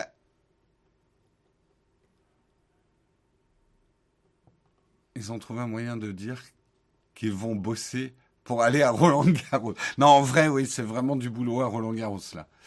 Euh... La deuxième situation, et c'est probablement celle qui va arriver, et écoutez bien ce que je vais vous dire parce que revenez me voir dans cinq ans et on en reparle. Qu'est-ce qui est en train de se passer du côté des créateurs de contenu? Et je parle même spécifiquement de la tech. Et regardez même Nowtech. Aujourd'hui, les utilisateurs de Nowtech, on n'a pas les chiffres exacts, mais vous êtes de plus en plus à bloquer les pubs et de plus en plus à bloquer les sponsors. Je ne vous blâme pas, mais je vous explique ce qui se passe. C'est normal, puisque dans la tech, on a quand même une grosse concentration de gens qui utilisent des adblockers, spécifiquement dans la tech. Et aujourd'hui, qui commencent à bloquer nos sponsors aussi, pour pas les voir. Du coup, les marques, elles sont pas connes, hein. On va dire, Naotech, vous êtes bien gentil, mais moi, je vais pas vous payer pour des pubs que personne ne va voir. Donc, elles sont de plus en plus maintenant à nous demander des vidéos complètes, des vidéos sponsors où la pub est mélangée au contenu. Alors, nous, on vous avertit de ça. Mais je vous avertis aussi qu'on est obligé, entre guillemets, d'en faire de plus en plus. Pourquoi? Parce qu'à force de bloquer la pub visible, on va la rendre de plus en plus invisibilisée. Et ça, c'est un réel danger. Parce que plus on s'approche de la pub invisible ou mélangée au contenu, plus on arrive à de la pub manipulatoire. Et ça, je sais que je fais vieux con en disant ça, mais je vous dis, faites gaffe à ça. Vous ne pouvez pas supprimer la pub, parce que si vous supprimez la pub, vous supprimez le contenu. C'est aujourd'hui le seul business model viable pour de la création de contenu à large échelle. Il y a des exceptions. Ne me sortez pas les exceptions, je les connais. Non, toute pub n'est pas manipulatoire. Red Bull. Une pub qui est identifiée comme une pub, elle vous permet à votre cerveau de dire je regarde de la pub. Donc vos anticorps sont réveillés. Une pub qui ne dit pas qu'elle est une pub, une pub qui est trop déguisée, trop cachée dans le contenu, votre cerveau n'est pas en alerte que vous êtes en train de regarder une pub et c'est là où ça devient manipulatoire.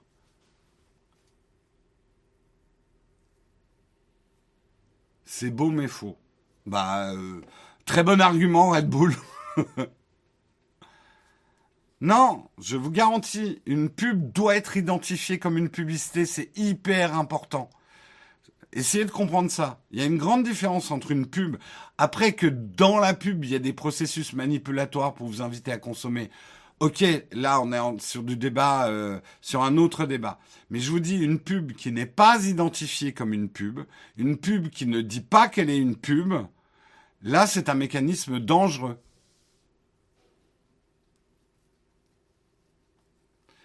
Et justement, faites bien attention aux pubs qui passent bien. Ah, la pub, elle est rigolote, elle est sympa. Une pub n'est pas là pour être sympa. Et justement, vous, en fait, plus une pub est sympa, moins vous voyez que c'est une pub, moins vous vous défendez finalement contre la pub.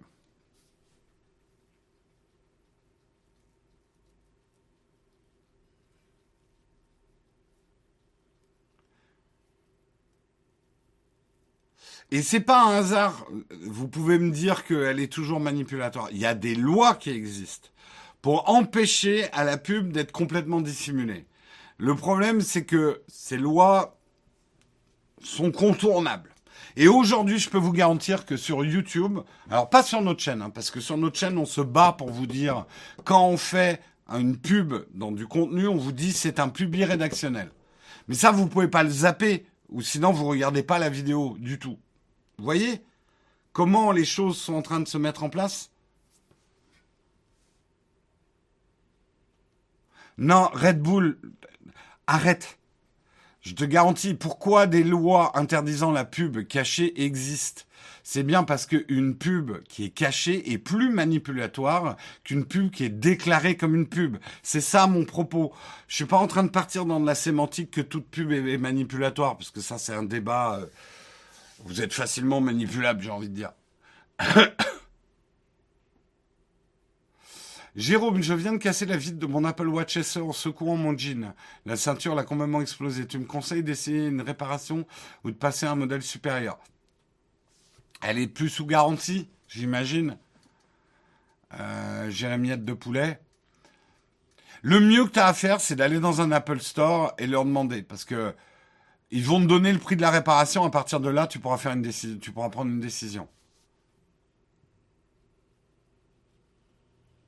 Petite question par rapport à votre publi sur l'aspirobot. Avez-vous testé d'autres aspirobots avant de la faire la vidéo pour comparer?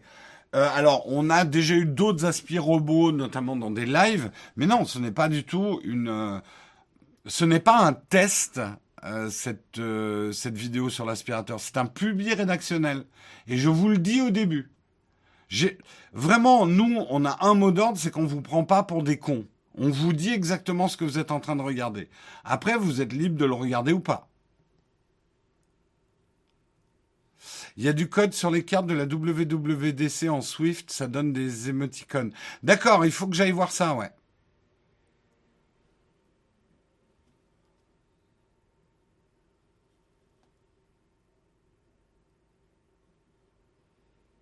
Publie, pas publie.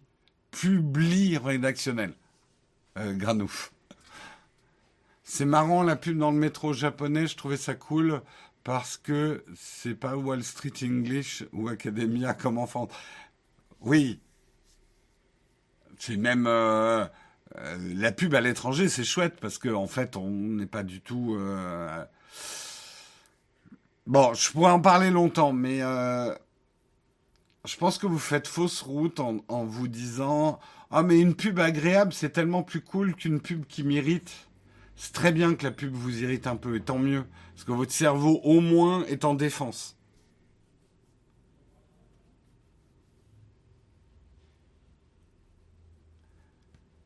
Après que tu sois un con, lag, c'est ton problème. Moi, après, c'est ma liberté de dire j'essaye de pas vous prendre pour des cons.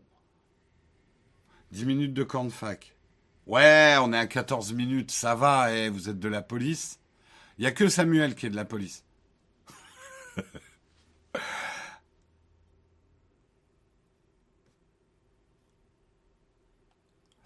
Hélas, les pubs cool sont bien trop rares. Mais tant mieux. Tant mieux qu'elle soit rare. Je sais, je suis provoque en disant ça.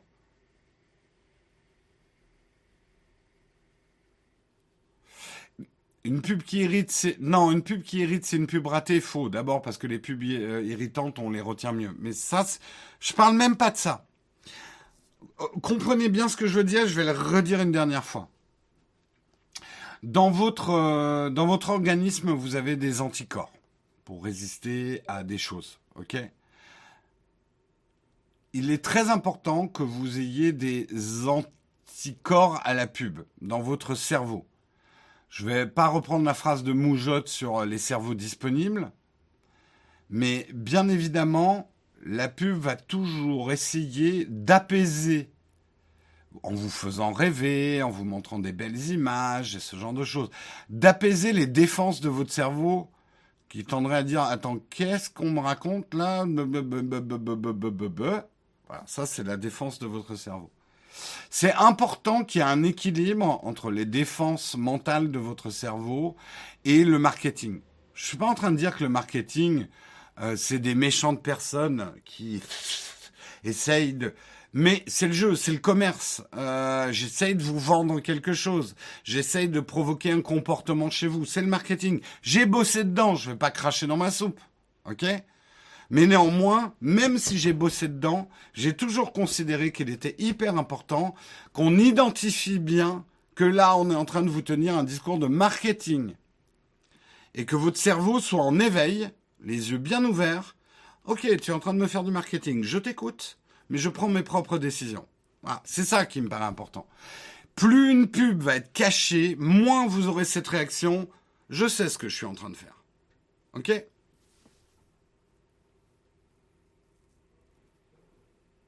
Jérôme, c'est la police du temps qui te parle. Merci de couper le live. Oh merde, si c'est la police du temps, alors j'obéis. Mais j'en ai rien à foutre de la police du temps.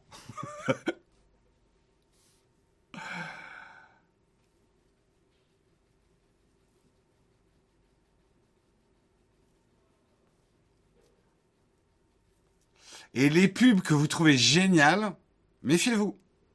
Les pubs rigolotes, méfiez-vous. Elles sont, euh, et là, je, dis bravo aux créateurs ou aux publicitaires d'avoir fait des pubs qui font tomber les défenses immunitaires des gens qui les regardent. Je ne suis plus publicitaire, Fabrice. Mais oui, oui, bah, c'est bien pour ça. Euh, c'est bien pour ça que je vous, je vous apporte un éclairage de l'intérieur en tant que créateur de contenu. Mon inquiétude de voir de plus en plus de marques nous demandant de dissimuler les pubs puisque maintenant les gens les bloquent, ça, ça m'inquiète. Vous comprenez bien mon inquiétude. Aujourd'hui, les marques vont demander de plus en plus à ce qu'on dissimule la publicité puisque de plus en plus de gens les bloquent. Vous voyez en quoi ça peut être malsain?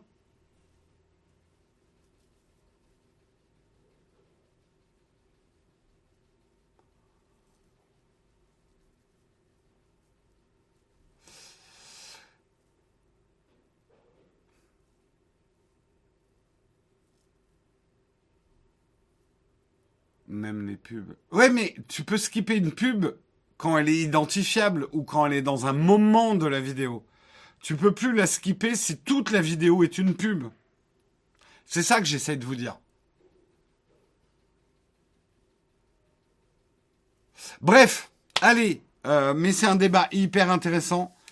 Euh, je ferais bien une vidéo sur le sujet, mais c'est une vidéo très complexe à faire si on veut être précis et pas tomber dans le sensationnalisme. De toute façon, tout le monde est anti-pub. C'est normal d'être anti-pub. Donc faire une pub, euh, une vidéo intelligente sur le sujet, c'est pas une mince, mince affaire. Mais peut-être qu'un jour je m'attellerai à la tâche. Demain matin, euh, demain matin, ça sera Guillaume qui va vous faire le mug. Euh, jusqu'à preuve du contraire, parce qu'il faut que je vois avec lui. Mais normalement, c'est Guillaume qui vous fait le mug demain. Euh, que vous dire d'autre? Euh, Non, bah, c'est à peu près tout ce que j'ai à vous dire. Je vous souhaite une excellente journée à tous. On va bien sûr faire un raid pendant le générique de fin. Ciao tout le monde. Désolé la police du temps. Je payerai mon amende en visibilité. Ciao tout le monde.